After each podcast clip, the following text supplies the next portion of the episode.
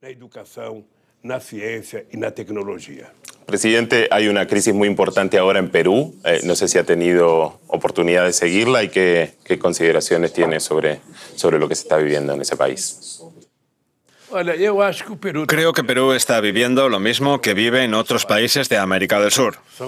Son nuevos tipos de golpes de Estado que aparecen cada día.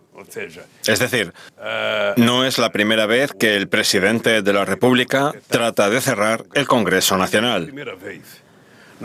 Ahora vemos en Londres que el primer ministro, debido al fracaso de su intento de negociar con la Unión Europea, encuentra como respuesta el cierre del Congreso inglés. Perú intenta encontrar una solución cerrando el Congreso peruano.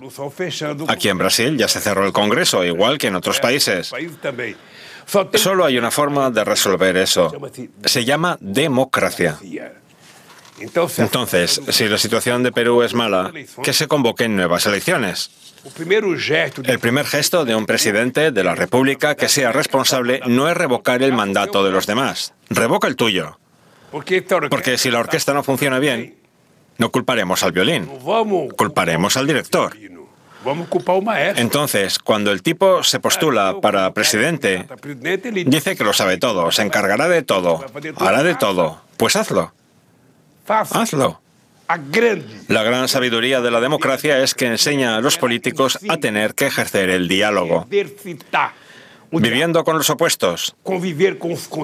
Siempre uso el matrimonio como la experiencia más fuerte para la democracia. Si estás casado y quieres que tu matrimonio sea duradero, aprende a conceder y aprende a conquistar. E aprenda a conquistar. Tienes que ceder ante tu esposa todos los días.